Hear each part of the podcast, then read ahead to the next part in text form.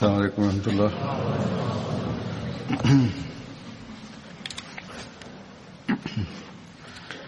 أشهد أن لا إله إلا الله وحده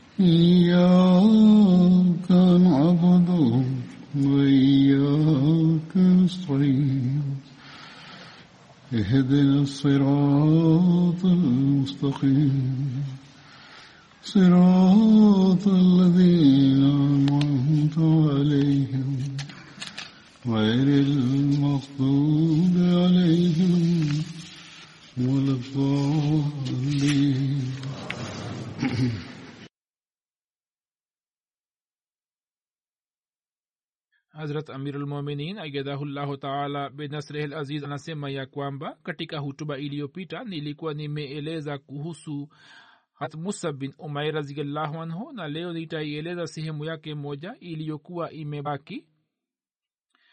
Hat musleh maud raziallahu anhu akieleza kuhusu hat musa bin umair raziallahu anhu na huduma zake mbalimbali ambazo alikuwa amezitoa kama vile alivyokuwa ametumwa madina akiwa mbashiri wa kwanza wa islam. Huzur anasema mtukufu mtume salallahu alaihi wasallam alikuwa amejulishwa na allah subhanahu wa taala mara kwa mara ya kwamba muda wako wa kuhama unakaribia kufika na pia ilikuwa imebainishwa kwake ya kuwa mahala pa kuhamia kwake ni mji ulio na visima na mabustani ya mitende. Mwanzoni mtume salallahu alehi wa sallam aliwaza kuhusu yamama ya kuwa labda yamama patakuwa mahala pa kuhamia kwake lakini katika muda mfupi tu wazo hilo likamtoka moyoni mwake na mtume salallahu alehi wa sallam akaanza kungojea akifikiri ya kuwa kwa mujibu wa bishara ya mwenyezi mungu mji wote uliopangiwa na allah utajitokeza wenyewe ili ufanywe kuwa kituo cha islam. Katika muda huo huo wakati wa hija ulipowadia na kwa ajili yake watu wakaanza kujitokeza kutoka pande zote za uharabuni mtume salallahu kutokana na mazoea yake akaanza kuonana na watu katika maeneo mbalimbali alikuwa anawaendea na kuwasikilizisha mawaiza ya tauhidi na kuwapasha habari njema ya ufalme wa mwenyezi mungu na alikuwa anawanasihi ili waepukane na zulma na uashiriati na ufisadi na fitina. Baadhi ya watu kwa kusikia habari zake walikuwa wanaonyesha mshangao wao na kisha walikuwa wanajitenga kwake na wakati mwingine baadhi yao walipokuwa wanamsikiliza ilhali watu wa maka walikuwa wanawajia na kuwaondoa kutoka mahala pale na miongoni mwao walikuwepo ambao walikuwa wamesikiliza kutoka watu wa maka habari zake basi watu wa namna hii walikuwa wanamzihaki na kukwepa katika hali hii hiyo pale mtume sallahualwasalam alipokuwa anatembea katika bonde la minaa aliwaona watu wapatao sita au saba waliokuwa wakazi wa madina. Mtume sallahualwasalam akawauliza kuwa mnatokana na kabila gani? Wakamjibu tumetokana na kabila la khazraj. Mtume sallahualwasalam akasema hili ni kabila lile ambalo lina ushirikiano na mayahudi. Wakasema ndio mtume sallahualwasalam akawaomba ili kwa muda mfupi tu wakae kwake na kumsikiliza watu hao kwa kuwa walikuwa na habari zake na pia walikuwa na shauku kidogo ya kujua zaidi kuhusu madai yake hivyo wakakubali na wakaketi ili wamsikilize. Mtume salallahu alaihi waalaihi akawaambia ya kwamba ufalme wa mwenyezi mungu unakaribia kufika na masanamu yatafutwa duniani na tauhidi itatangazwa na wema na uchamungu kwa mara nyingine tena utatawala duniani. Je watu wa madina watakuwa tayari kwa kuipokea neema hii yenye shani kubwa? Wao wakamsikiliza na kupata athari zake na wakasema ya kwamba tunakukubali ama swali lako la kuwa je madina iko tayari kuyapokea mafundisho ya islam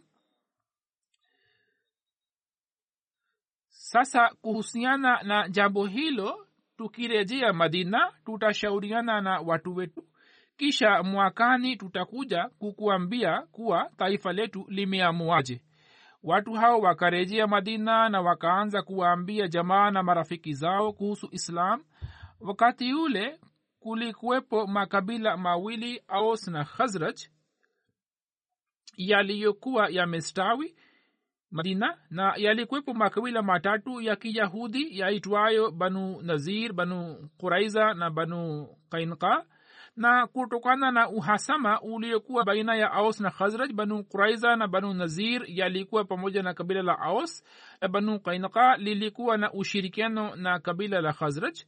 Na kutokana na vita vya muda mrefu watu wa kabila haya watu wa makabila haya walikuwa wameshikwa na hisia za namna hii ya kuwa yawapasa wafanye suluhu baina yao. Hivyo kwa mashauriano wakaamua ya kuwa abdullah bin ubai bin salul ambaye alikuwa kiongozi wa kabila la khazraj achaguliwe kuwa mfalme wa madina. Na kwa sababu ya mahusiano ambayo yalikuwepo baina ya makabila ya aos na khazraj na mayahudi watu walikuwa wamezisikiliza bishara mbalimbali mbali za biblia na pale ambapo mayahudi walikuwa wanaeleza kuhusu shida na matatizo yao mwishowe walikuwa wanasema kuwa mtume mmoja ambaye atakuwa mfano wa nabii musa anakaribia kudhihirika na muda wa ujio wake umewadia tayari na atakapokuja basi sisi kwa mara ya tena tutaishinda dunia na maadui wa mayahudi wataangamizwa.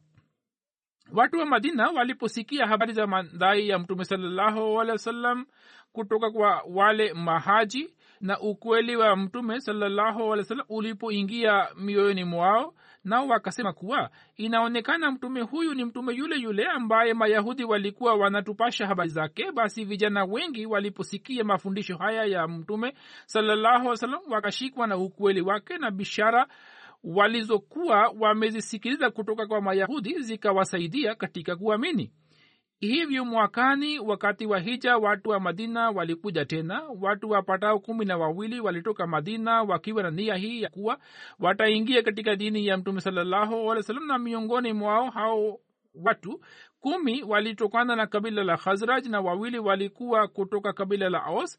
Watu hao wakakutana na mtume wasallam katika maeneo ya minaa nao wakafanya baiati juu ya mkono wake na kukiri ya kuwa hawatamwabudu yeyote isipokuwa mwenyezi mungu. Hawataiba hawatafanya uzinzi hawatawaua mabinti zao hawataletiana tuhuma za uongo. Na pia katika mafundisho mengine ya dini hawatamwasi mtume wasallam. Watu hao waliporejea madina basi wakaanza kuwahubiri watu wao kwa ukasi zaidi na masanamu yakaanza kutolewa nje ya majumba yao na kutupwa na wale walikuwa wanainama mbele ya masanamu wakaanza kutembea wakiinua vichwa vyao. Mapaji yao yalikuwa hayako tayari kuinama mbele ya yeyote isipokuwa mwenyezi mungu. Mayahudi walikuwa wameshikwa na butwa wakifikiri ya kuwa yale mabadiliko ambayo wao licha ya kuwa na urafiki wao tangu makarne wameshindwa kuyaleta kwao. Uislamu umeyaleta yale mabadiliko katika siku chache tu na mawaiza ya tauhidi yakaendelea kuingia mioni mwa wakazi wa madina. Watu mmoja baada ya mwingine walikuwa wanakuja na kusema kwa waislamu kuwa mutufundishe dini yenu lakini waislamu hao wapya wa madina walikuwa hawajui sana kuhusu islam na pia idadi yao ilikuwa si kubwa kiasi hiki ya kuwa labda wangeweza kuwahubiri watu hao waliokuwa maelfu na maelfu hivyo. Wakamtuma mtu mmoja ili aende makka na kumwomba mtume saa salam ili wapatiwe mbashiri. Na mtume salalahualsalam akamwambia sahaba mmoja aitwaye musab ambaye alikuwa amerejea kutoka uhabishini ili aende madina. Na musab alikuwa mbashiri wa kwanza wa islam aliyetumwa nje ya makka.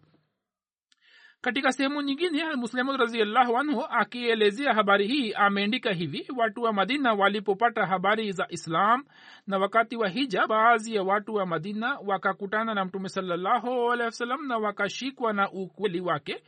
Ndipo baada ya kurejea madina wakaongea na watu wao ya kwamba mtume ambaye mayahudi wa madina walikuwa wanamzungumzia yeye amezaliwa katika makka na hapo ndipo mioyo yao ikaanza kumwelekea mtume salallahu alaihi wasallam na katika hija ya pili wakawatuma baadhi ya wakilishi wao waliomjia mtume salallahu alehi wasallam na kuzungumza naye na wakamwamini na wakafanya baiati yake kwa kuwa wakati ule mtume wa alikuwa amekabiliana na upinzani mkali katika maka hivyo wakakutana na mtume wa kwa siri katika bonde moja na huko ndiko wakafanya baiati yake. Na ndiyo maana baiati hii inajulikana kwa jina la baiati akba. Maana ya akba ni pango fulani linalokuwa na njia yenye milima milima ya kulifikia mtume salallahu alehi wasallam akawateua kuwa wasimamizi wa watu wa madina na kuwasisitiza ili wauhubiri uislam na kwa ajili ya kuwasaidia watu hao katika shughuli za mahubiri akamtuma kijana mmoja aitwaye musa bin umair ili yeye awafundishe watu wa kule dini ya islam. Watu hao kabla hawajaondoka wakamwomba mtume salallahu alehi wa sallam wakisema kuwa endapo utalazimika kuiacha makka basi tafadhali uje madina. Baada ya kurudi kwao katika muda mfupi tu uislam ukaenea katika madina na mtume salallahu alehi wa sallam akawatuma masahaba wengine ili waende madina ambao harat raziallahu anhu pia alikuwa mmoja wao. Kisha alipopata amri ya kuhama basi mtume saa salam pia akahamia huko na mara baada ya kufika kwake watu wote wa madina waliokuwa washirikina wakasilimu. Hijra ya madina ilipotokea mtume salallahu aliufanya udugu baina ya musa bin umair na harat abu ayub ansari raziallahu anhu haya musab bin umair raziallahu anhu alishiriki katika vita vya badar na ohod katika vita vya badar na ohod bendera ya wamuhajirina ilikuwa mkononi mwa hat musa bin umair. Katika vita vya badr bendera kuu ya wahamiaji ilikuwa mkononi mwa hat musa bin umair ambayo mtume salallahu alih wa sallam alikuwa amemkabizi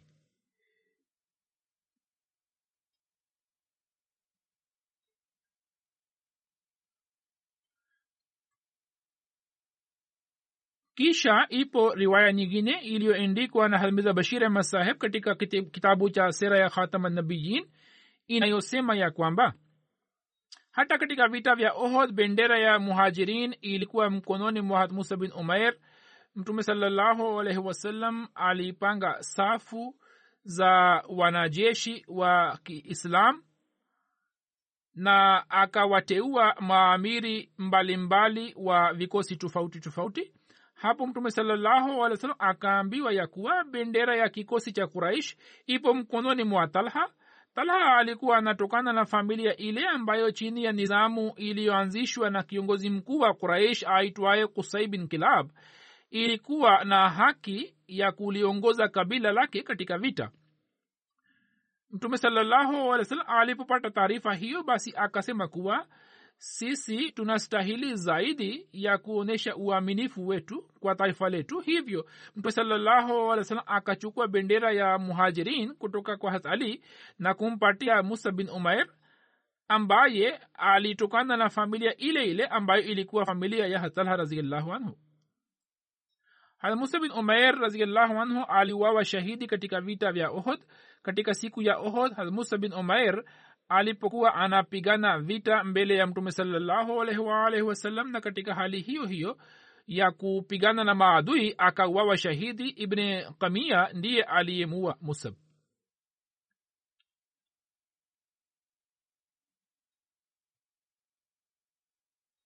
katika historia imeendikwa hivi ya kuwa katika vita vya ohod almusa bin umair raziallahu anhu aliyekuwa msimamizi wa bendera alitimiza haki ya kuwa msimamizi wake. Siku ya vita vya ohod almusab alikuwa amebeba bendera.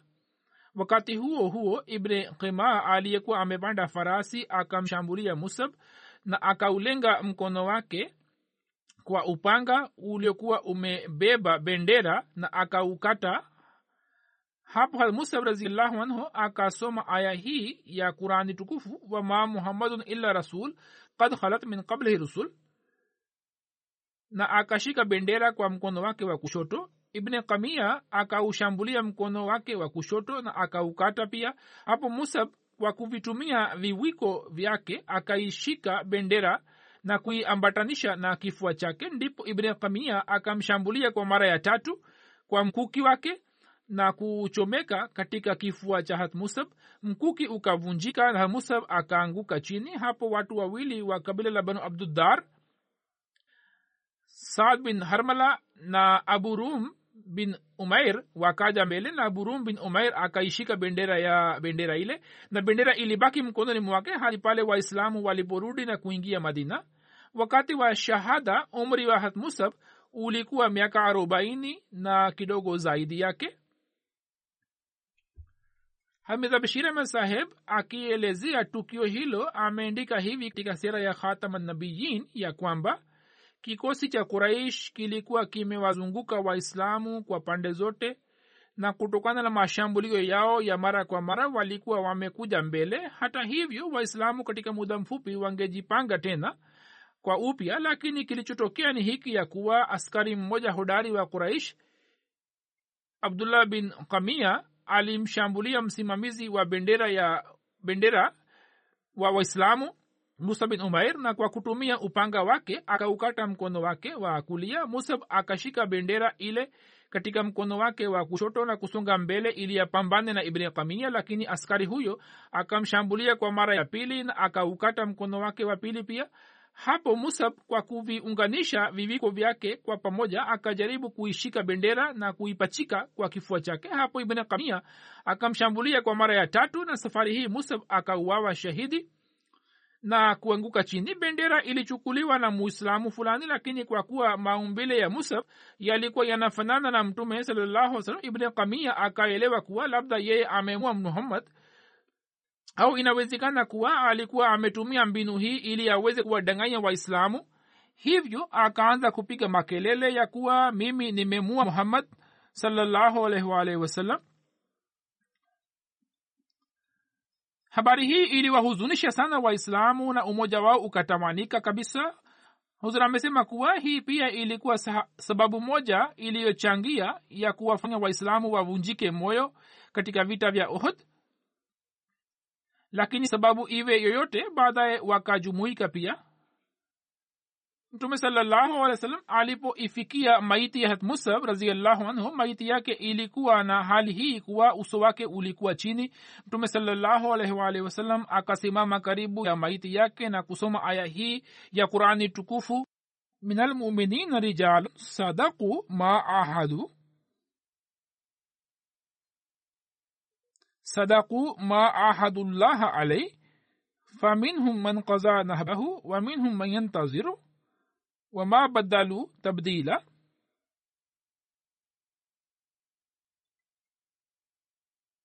wapo watu miongoni mwa waaminio waliotimiza ahadi walioahidiana na allah hivyo baadhi yao wamekwisha maliza naziri zao na wako miongoni mwao wanaongojea wala hawakubadilika hata kidogo. Kisha mtume salallahu alehi wasallam akasema kuwa inna rasulllah yashhadu annakum shuhadao annakum shuhadao inda llahi yauma alqiyama yaani mtume wa mungu anatoa shahada ya kuwa nyini siku ya kama mtakuwa miongoni mwa mashahidi mbele ya allah. Kisha mtume salallahu alehi wasallam akiwahutubia masahaba akasema njoni mkamwone na mumsalie na hapa kwa yule ambaye uhai wangu umo mkononi mwake yeyote atakayemsalia hadi siku ya kiama huyo atatoa majibu ya salamu zake. Ndugu yake harat musab harat abu rum bin umair harat swaibat bin saad na harat amr bin rabia ndiyo waliomzika harat musab bin umair raziallahu anhu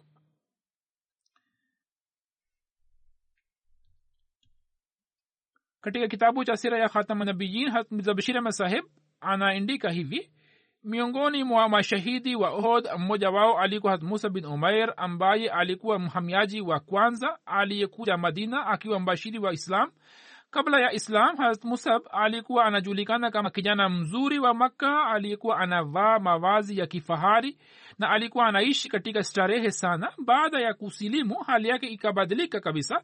Hivyo imesimuliwa hivi ya kuwa mtume salallahu safari moja alimwona katika hali hii ya kuwa alikuwa amevaa mavazi yaliyokuwa yameshonwa na vipande vya vipande vipande mtume salalaa salam akakumbuka zama zake za awali na kwa kukumbuka hali yake ile ya zamani mtume saa akatokwa na machozi hatmusab alipouawa shahidi katika vita vya od waislamu walikosa kitambaa cha kutosha ili wangeusitiri mwili wake. Hivyo pale walipokuwa wanasitiri miguu yake basi kichwa chake kilikuwa kinabaki wazi na walipokuwa wanafunika kichwa miguu yake ilikuwa inabaki bila kitambaa. Hivyo kutokana na amri ya mtume wakafunika kichwa chake kwa kitambaa na wakasitiri miguu yake kwa nyasi. Riwaya moja ya sahih bukhari inasema hivi abdurahman bin auf akaletewa chakula wakati wa kufuturu naye alikuwa amefunga saumu ye akasema musa bin umair aliuawa shahidi naye alikuwa bora kuliko mimi. Akazikwa katika shuka moja tu kichwa chake kilipofunikwa miguu yake ilikuwa inabaki vazi bila kitambaa na miguu yake ilipokuwa inafunikwa na kitambaa kichwa chake kilikuwa kinabaki wazi. Msimuliaji anasema kuwa nafikiri pia alisema kuwa hamza aliwawa shahidi naye alikuwa bora kuliko mimi. Kisha akasema kuwa sisi tukapata tuka starehe za dunia yani tukapatiwa neema za dunia na tuna hofu ya kuwa tusije tukapatiwa malipo ya wema wetu katika dunia hii hii tu kisha akaanza kulia machozi na akaacha kula. Khalifa mtukufu anasema sahaba huyo kutokana na hofu ya mungu na akikumbuka jinsi mwenyezi mungu atakavyomtendea katika akhira akashikwa na hisia na kusema kuwa tumepewa starehe za dunia na inaonekana mwenyezi mungu ametupatia malipo ya wema katika dunia hii hivyo tusije tukakosa sehemu yake katika akhira hadrat khubab bin ard raziallahu anhu anasimulia tulihama nchi pamoja na mtume salallahu alehi wasallam na tulikuwa tunatamani razi ya mwenyezi mungu tu na mwenyezi mungu akachukua zima ya kulipiza kisasi yetu. Wapo miongoni mwetu walifariki dunia na hawakula chochote kutoka malipo yao. Musa bin umair ni mmoja wao na pia wapo ambao matunda yao yakakomaa nao wanayala matunda yao. Musab raziallahu anhu aliwawa shahidi katika siku ya ohd na tulipata shuka moja tu tulioitumia kwa ajili ya kumzika na tulipokuwa tunafunika kichwa chake miguu yake ilikuwa inabaki wazi na tulipokuwa tunafunika miguu yake na shuka ile kichwa chake kilikuwa kinabaki wazi. Hapo mtume salallahu akatuambia ya kwamba sisi tufunike kichwa chake na shuka ile na tuifunike miguu yake na niasi ya izhar. Ipo riwaya moja ya kitabu cha tirmizi harat bin abu talib anasimulia mtume salallahu alih salam akasema kila mtume alikuwa amepewa na mwenyezi mungu marafiki saba au alisema kuwa amepewa viongozi saba nami nimepatiwa kumi na nne? Nasi tukamuuliza kuwa hao ni wepi? Mtume akasema wajukuu zangu wawili jafar na hamza abubakar umar musa bin umair bilal salman miqdad abuzar ammar na abdullah bin masud.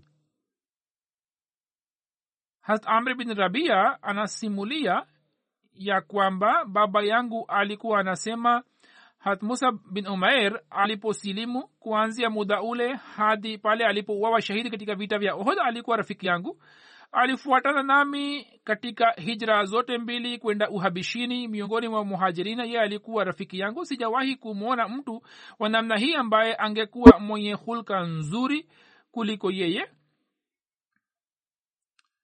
Baada ya vita vya ohd mtukufu mtume sawasalam aliporejea madina basi akakutana na mke wa hazrat musa bin umair aitwaye hamna binte jahash watu wakamwambia kuhusu shahada ya ndugu yake hazrat abdullah bin jahash. Hapo akasema inna lillahi wa inna ilaihi rajiun.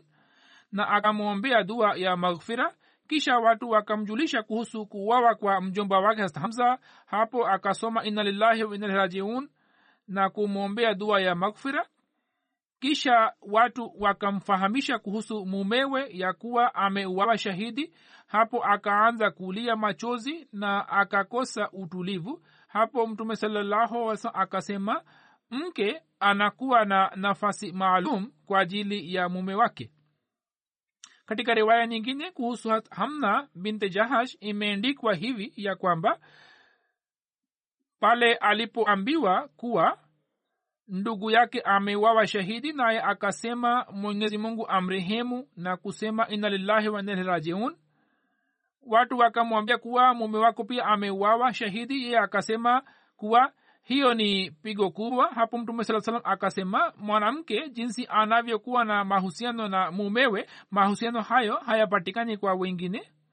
Hasa khalifulmasih wa nne rahimullahu taala pia alikuwa ameeleza tukio hilo katika hutuba yake moja kwa njia yake maksus khalifa mtukufu wanne rahimullahu taala akielezea tukio la kuuawa kwa hat musa bin omair na jinsi mke wake alivyoonyesha hisia zake juu ya kifo cha mume wake alisema masahaba wale wa kiume au kike ambao ndugu zao zaidi ya mmoja walikuwa wanauawa shahidi katika vita walikuwa wanaambiwa polepole pole ili huzuni ya vifo vyao huzuni ya vifo vya ndugu zao isije ikawashtusha mara moja. Hivyo pale dada yake hast abdullah bin jahash hamna ali saa akamwambia akisema kuwa ewe hamna wewe usubiri na uwe na matumaini ya kupata sawabu kutoka kwa allah. Yeye akasema ewe mtume wa mungu malipo ya nani? Mtume akasema sawabu ya mjomba wako hamza. Ndipo hast hamna akasema ina lillahi wa rajiun. Ghafara lahu wa haniyan lahu shahada. Kisha mtume salallah salam akasema ewe hamna usubiri na uwe na matumaini ya kupata thawabu kutoka kwa allah. Akasema thawabu ya nani? Mtume salallahu alehi wasalam akasema thawabu ya ndugu yako harat abdullah. Hapo hamna akasema inna lillahi wa inna lehi rajiun. Ghafara lahu wa rahimahu haniyan lahu shahada kisha mtume saa salam akasema ewe hamna usubiri na uwe na matumaini ya kupata sababu kutoka kwa allah.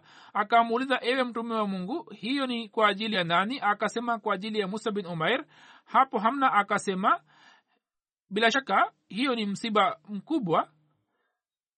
Kwa kusikia haya mtume akasema kwa kweli mume ana haki juu ya mke wake.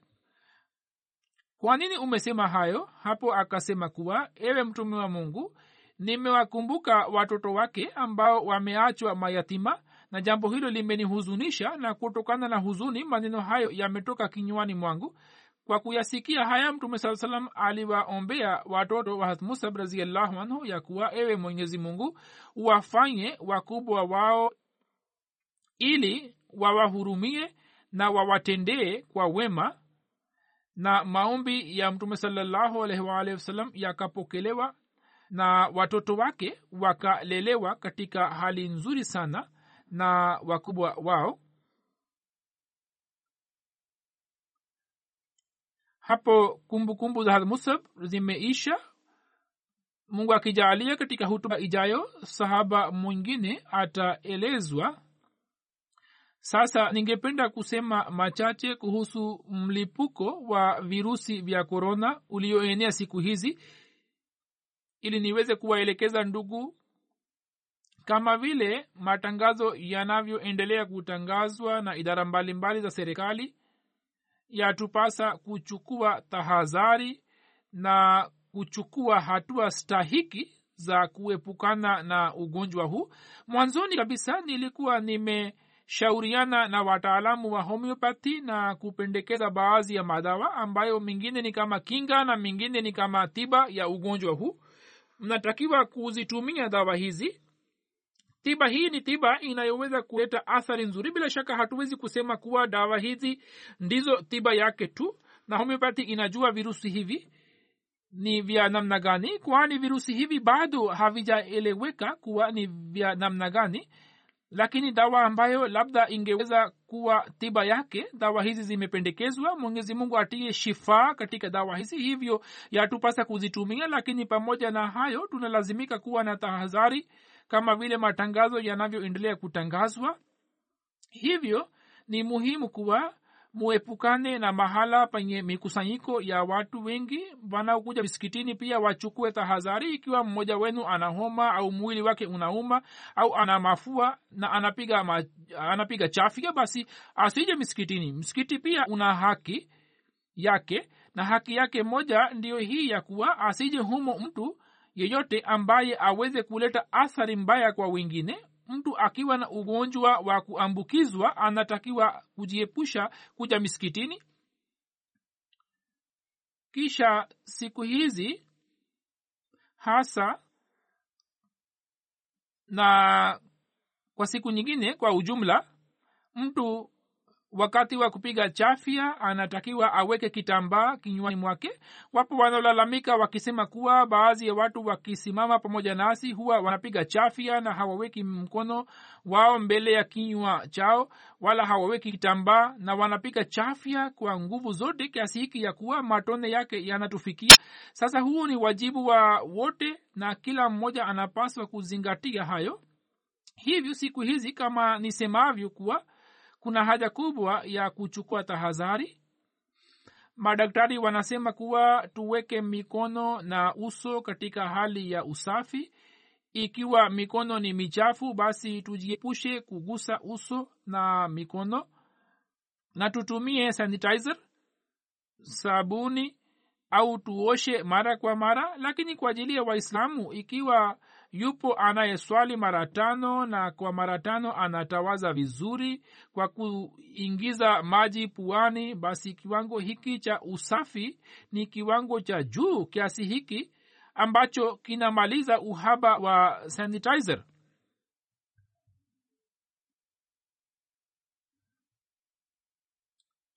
Pia imesikika kuwa sanitizer zimekosekana masokoni na watu kutokana na kuchukua tahadhari wamezinunua bidhaa za aina hii. Kwa vyovyote vile endapo mtu atatawaza vizuri basi atapata utakaso wa mwili wake na pia atakapotawaza basi ataswali na atakaposwali basi hivyo itakuwa njia moja ya kumletea usafi wa kiroho kisha siku hizi maombi mengi yafanywe na yatupasa kuzingatia haya. Nimeeleza kuhusu haki za misikiti. Pia nieleze na hasa katika msimu huu wa kipupwe na kwa ujumla wanakuja misikitini wakiwa wamevaa masoksi wanatakiwa wabadilishe kila siku na wazioshe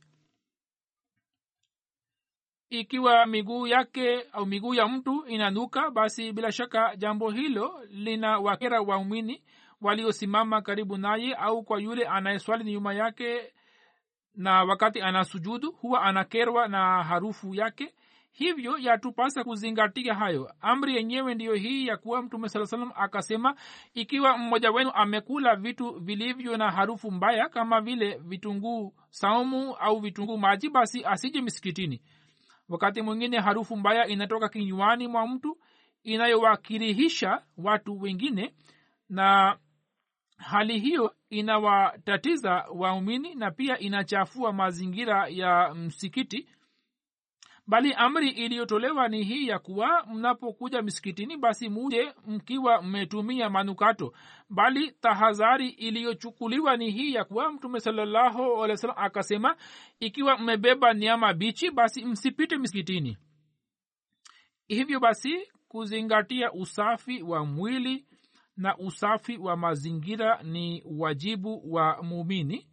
Waumini wanapaswa kuangalia vizuri na siyo maana yake ya kuwa watu wakitumia uzuru huu waache kuja misikitini. Mtu anatakiwa aone hali yake ya kizwahiri kisha ajiulize nafsini mwake. Na kumbukeni kwa siku zote ya kuwa mwenyezi mungu ndiye mjuzi wa hali za moyo. Hivyo ikiwa kuna ishara za ugonjwa zipo basi pia muwasiliane na madaktari ili ugonjwa ule uweze kubainika kuwa ni ugonjwa wa namna gani lakini ni vyema kuwa mtu achukue tahadhari zote. Kisha wanasema kuwa watu wajiepushe kusalimia kwa kupeana mikono. Hiyo pia ni muhimu kwani hatujui mikono ya mtu imebeba nini. Hivyo kwa kuwa kwa sababu ya kupeana upendo unazidi lakini siku hizi kwa sababu ya mlipuko huu wa virusi vya korona ni vyema watu waepukane nayo sasa watu wa dunia ambao siku za nyuma walikuwa wanapiga makelele wakisema kuwa watu hao hawapeani mikono na kina mama na wanawake wao hawapeani mikono na kina baba. Sasa vituko vya aina mbalimbali vimeanza kutokea.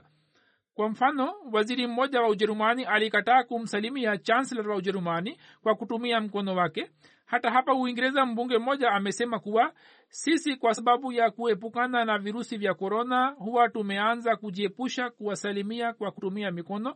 Na jambo hilo ni jema sana kwani huu si utamaduni wetu bali utamaduni wetu ulikuwa wa kusalimia kwa kuinua mkono au kwa kuondoa kofia kichwani huwa tulikuwa tuna inama kidogo kisha akasema tunawasalimia kina mama kwa kupeana mikono bali wakati mwingine huwa tunajaribu kuwa busu na tunakuwa hatujui ya kuwa mama huyo anapenda haya yote au la.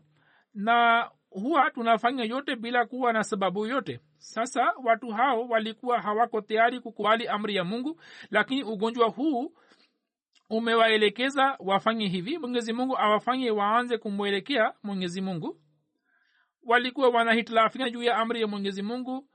Tulipokuwa tunasema na tuliku tunasema kwa upendo na kwa upole mkubwa ya kuwa sisi tumekatazwa kupeana mikono na kina mama au kina mama wame, wawasalimie kina baba kwa kutumia mikono yao. Watu hao walikuwa wanapiga kelele juu ya juu yake. Lakini sasa tumesikia na jinsi inavyoendelea kutokea katika idara mbalimbali mbali, watu hao wanapokataa kusalimia kwa kutumia mikono huwa wanakataa kwa chuki. Ila hali sisi tuliko tunasema kwa upole ya kuwa haya ni mafundisho yetu.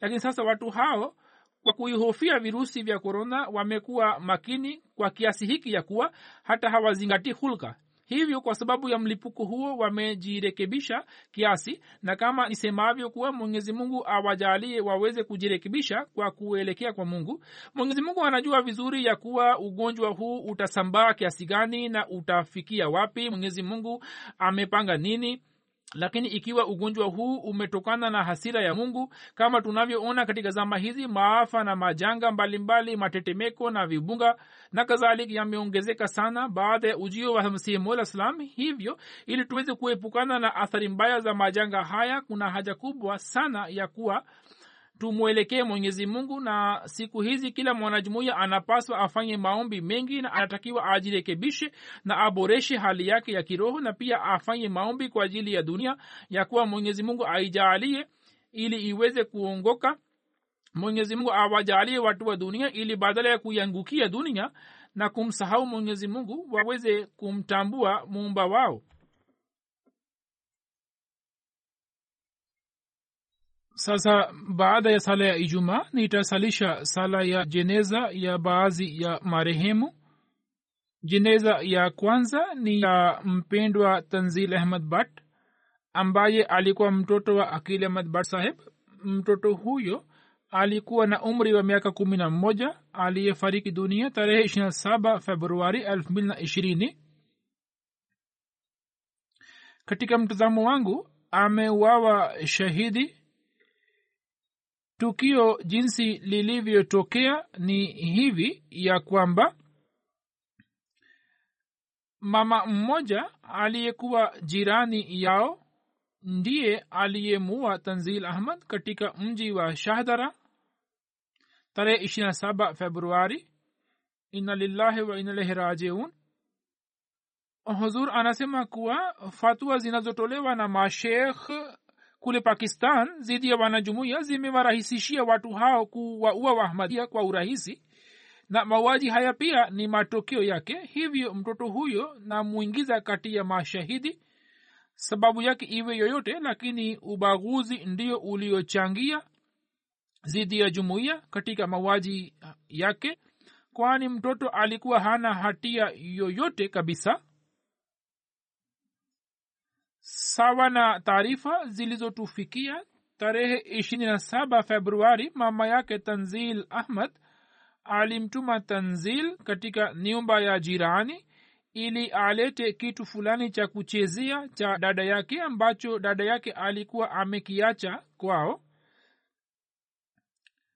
Walikuwa wanafahamiana lakini sababu yake imekuwa nini? Mungu anajua siku moja kabla dada yake alikuwa amekiacha kule na mama yake tanzil akamtuma kwa jirani kwamba ili akilete baada ya muda mwingi pale mtoto alipokuwa amekwenda na hakurudi mama yake akamwendea jirani ili amu, awaulize kuhusu mtoto wake. Majirani hawakumfungulia mlango na baada ya muda mwingi walipofungua mlango na wakaulizwa kuhusu mtoto mama huyo akasema kuwa mtoto alikuwa amerudi. Hapo mama na mama yake akamwambia mume wake akil saheb naye akifuatana na uongozi wa jumuiya wakaanza kumtafuta mtoto na pia wakatoa taarifa kwa polisi kisha kwa kutumia kamera zilizokuwa zimewekwa mitaani wakaona na walipata kujua ya kwamba mtoto amekwenda katika nyumba ile lakini hakutoka nje na hapo ndipo polisi wakaanza kufanya uchunguzi katika nyumba ile na walipata kujua ya kwamba mama huyo alikuwa amemuua mtoto huyo akishirikiana na kijana wa mmiliki wa nyumba na kisha alikuwa amemficha katika sanduku. Tanzili alizaliwa tarehe ishirini novemba elfu mbili na tisa katika mji wa lahor alikuwa katika nizamu ya wakfe nao. Alikuwa mjumbe mzuri wa atfalul ahmadia alikuwa anashiriki katika mipango yote ya jumuiya bila kukosa alikuwa miongoni mwa wanafunzi hodari wa darasa lake. Alikuwa mwanafunzi wa darasa la nne na baada ya kifo chake matokeo ya mtihani yalipotokea alikuwa amepata maksi mia saba ishirina tisa kutoka mia saba na hamsini na alikuwa amesimama wa kwanza katika darasa lake. Mama yake marehemu alieleza kuwa tanzil alikuwa mtifu zaidi kuliko watoto wangu wote na hata kama iwe kazi gani alikuwa anafanya kwa kuniuliza ikiwa kiongozi yeyote au jirani alikuwa anamwambia afanye kazi fulani basi alikuwa anafanya na alikuwa hakatai. Hata yule jirani aliyemua alikuwa anamtumia katika shughuli zake mbalimbali na huyu muda wote alikuwa anamtii na alikuwa anafanya alikuwa anafanya kazi zake. Viongozi wa jumuiya na waalimu wa shule walikuwa wamemfurahia sana muda wote walikuwa wanamsifu alikuwa anaviangalia vipindi vya mta hasa vipindi vya watoto na hutuba zangu. Kwa ajili ya sala alikuwa anakwenda misikitini na hata wakati mwingine baba yake alipokuwa anaonyesha uwiu fulani mtoto huyo alikuwa anamshawishi ili waende misikitini. Marehemu mtoto amewaacha nyuma wazazi wake na ndugu wanne mwenyezi mungu amjalie mahala pema peponi na awafanye maadui waufikie mwisho wao na awajalie wazazi wake ili waweze kupata subira na waweze kupata utulivu wa moyo. Jeneza ya pili ni ya brigadier bashir ahmad saheb ambaye alikuwa amir wa zamani wa wilaya rawalpindi ambaye alikuwa mtoto wa dr muhammad abdullah saheb marehemu tarehe kumi na sita februari amefariki dunia akiwa na umri wa miaka themani saba. Marehemu alikuwa musi amewaacha nyuma mke na watoto wawili na wa kiume na mabinti watatu. Brigedia bashir ahmad saheb alizaliwa mwaka elfu moja mia tisa thelathini na moja katika wilaya ya gujarat. Baba yake dr muhammad abdullah saheb alikuwa amefanya baiati mwenyewe masomo ya awali alisoma kutoka kadian na mwaka elfu moja mia tisa arobaini na saba akafaulu mtihani wa kidato cha nne na mna mwaka elfu moja mia tisa hamsini na mbili alipata nafasi ya kuitumikia wanajeshi wa pakistan na mwaka elfu moja mia tisa themanini na mbili akapata kustaafu kama brigadier kisha kwa muda mrefu akaendelea kufanya kazi serikalini hivyo kwa ujumla alijaaliwa kuitumikia nchi kwa miaka sitini na sita. Na upande wa jumuiya huduma alizozitoa ni hizi. Marehemu alikuwa amir pale ambapo nilimteua kuwa amir wa rawalpindi mwaka elfu mbili na kumi na mbili.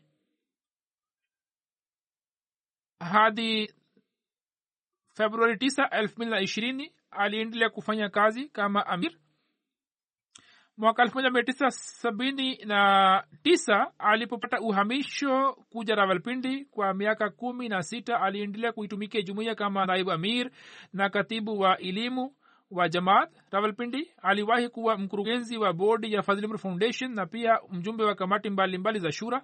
Marehemu alikuwa mwaminifu wa hali ya juu na alikuwa anaitumikia jumuiya kwa uaminifu mkubwa sana. Alikuwa mpole mwenye hulka njema na alikuwa anawasaidia wenye mahitajio mbalimbali mbali katika shughuli za dini. Alikuwa anazingatia sana muda na alikuwa anatekeza wajibu wake kwa juhudi kubwa na pia alikuwa anawahamasisha wengine wafanye hivyo. Na katika shughuli za dini alikuwa hapendi uzembe wowote na pia alikuwa anawahamasisha wajumbe wa majlisi ya amela kwamba wafanye kazi vizuri na alikuwa anawahoji alikuwa anafanya maombi mengi na alikuwa anaupenda ukhalifa. Katika umri wake mwisho aliendelea kuwa na kumbukumbu nzuri. Alikuwa anampenda mtume muhammad sasana sayidina ahmad alislam na alikuwa anajivunia kuwa mwanajumuiya na alikuwa anamshukuru mwenyezi mungu. Alikuwa na shauku ya kusoma kurani tukufu hadisi na vitabu vya sayidina ahmad alislam alikuwa anasoma sana. Alikuwa anasaidia wanyonge alikuwa anawasaidia wajane haswa wajane na alikuwa anachukua hatua mbalimbali ili aweze kuwasaidia na alikuwa yuko tayari kuwasaidia katika hali zote. Watu wengi walikuwa wanapata msaada kutoka kwake na pia alikuwa anawasaidia sana. Mtu mmoja aliandika kwamba duka lake liliteketea alipata hasara amir saheb akanipatia hela na akasema kwamba usimwambie mtu yote nilipoenda nyumbani nikafungua paketi nikakuta kulikuwa na laki mbili rupia. Na pale biashara yangu ilipoimarika nikaja kurudisha ile hela akasema mimi sikukupatia ili unirudishie. Mbashiri wa jumuiya wilaya ya rawalpindi bwana tahir mahmud anaandika amir sahib alikuwa mpole sana alikuwa anawahurumia watu alikuwa anafanya maombi mengi. Siku ya ijumaa alikuwa anakuja misikitini mapema sana na alikuwa anaswali swala za nafal. Alikuwa hawapendi wale wanaoswali swala kwa haraka na alikuwa anawasikilizisha matukio na visa vya maswaba vya kadian na wale ambao walikuwa wanaswali kwa upole alikuwa anawafurahia. Alikuwa anawaelekeza ili wafanye maombi. Mwenyewe alikuwa anaswali swala ndefu ndefu na alikuwa anawahamasisha wengine nao waswali kwa juhudi. Alikuwa anawasaidia marafiki zake na alikuwa anawasaidia wenye mahitajio. Ikiwa mtu alikuwa anatoa shukrani kwake alikuwa anamwambia kwamba usini shukuru alikuwa anapenda sana tabia ya kusoma vitabu vya sayidina ahmad alahsatu wassalam alikuwa mkurugenzi wa bodi ya fazlimul foundation. Katibu wa fazlimul foundation bwana nasir shams ameniandikia akisema ya kwamba kuanzia elfu mbili na kumi na moja hadi mwishoni mwa elfu mbili na kumi na tisa aliwahi kuwa mkurugenzi wa fadhlimr foundation. Alikuwa anashiriki katika mikutano yote ya bodi na tulikuwa tunapata faida kubwa sana kutoka maoni yake. Marehemu alikuwa mwaminifu mcha mungu. Alikuwa anaupenda sana ukhalifa. Alikuwa mtumishi mzuri wa jumuiya. Anasema mwenyewe nimeshuhudia kwamba marehemu alikuwa anaswali sala kwa unyenyekevu mkubwa. Mwenyezi mungu amtendee kwa rehema yake na anyanyue daraja zake na wajalie watoto wake ili waweze kuendeleza wema wake. Jeneza ya tatu ni ya dr. Hamiduddin saheb ambaye alikuwa mtoto wa muhammadin saheb aliyekuwa mkazi wa gokowal wilaya ya faisalabad alifariki dunia tarehe ishirina tisa februari elfu mbili na ishirini. Inarajiun katika familia yake jumuiya ilipatikana pale ambapo baba yake muhammadin na babu yake bwana fatedin walifanya bayati ambao walikuwa wamefanya bayati katika zama za khalifa mtukufu wa pili.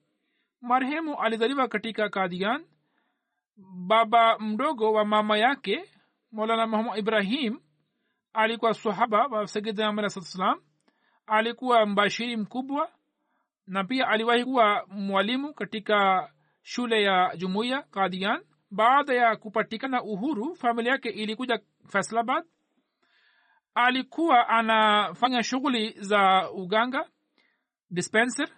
Hivyo aliweza kuitumikia jamii katika maeneo yake. Alikuwa anawasaidia watu alikuwa anawatibu bila kupokea malipo yoyote. Alikuwa mwaminifu mkubwa sana alikuwa mpole alikuwa mwenye kumtegemea mwenyezi mungu alikuwa mtu mzuri sana na pale mtu alipokuwa anamwomba kitu fulani alikuwa hakatai. Alikuwa anawatakia kheri na alikuwa tayari kuwasaidia watu wote. Pia aliweza kuitumikia jumuiya. Kijana wake mmoja bwana karimudin shams ni mbashiri wa jumuiya ambaye anaendelea kuitumikia jumuiya katika nchi ya tanzania ambaye kutokana na shughuli zake za mahubiri hakuweza kushiriki katika mazishi yake.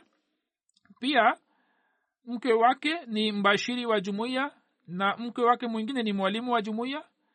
Mjukuu wake mmoja anasoma katika jamia mji rabwa katika darasa la mwisho. Pia ana wajukuu wengi ambao ni wajukuu katika wakfe nao. Mwenyezi mungu amrehemu na anyanyue daraja zake na awajaalie watoto wake na vizazi vyake ili waweze kutimiza haki za baiati kama nisemavyo baada ya swala ya ijumaa nitasalisha sala ya jeneza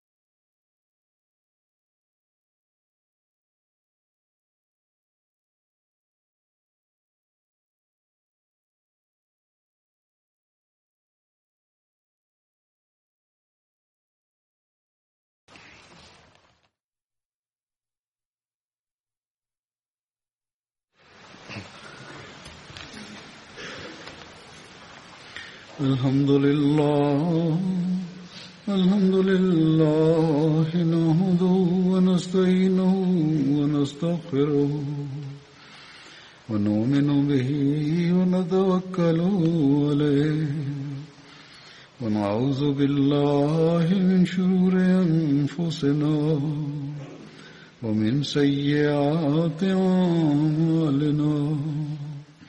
من يهده الله فلا مضل له ومن يضلل فلا هادي له. ونشهد أن لا إله إلا الله ونشهد أن محمدا عبده ورسوله.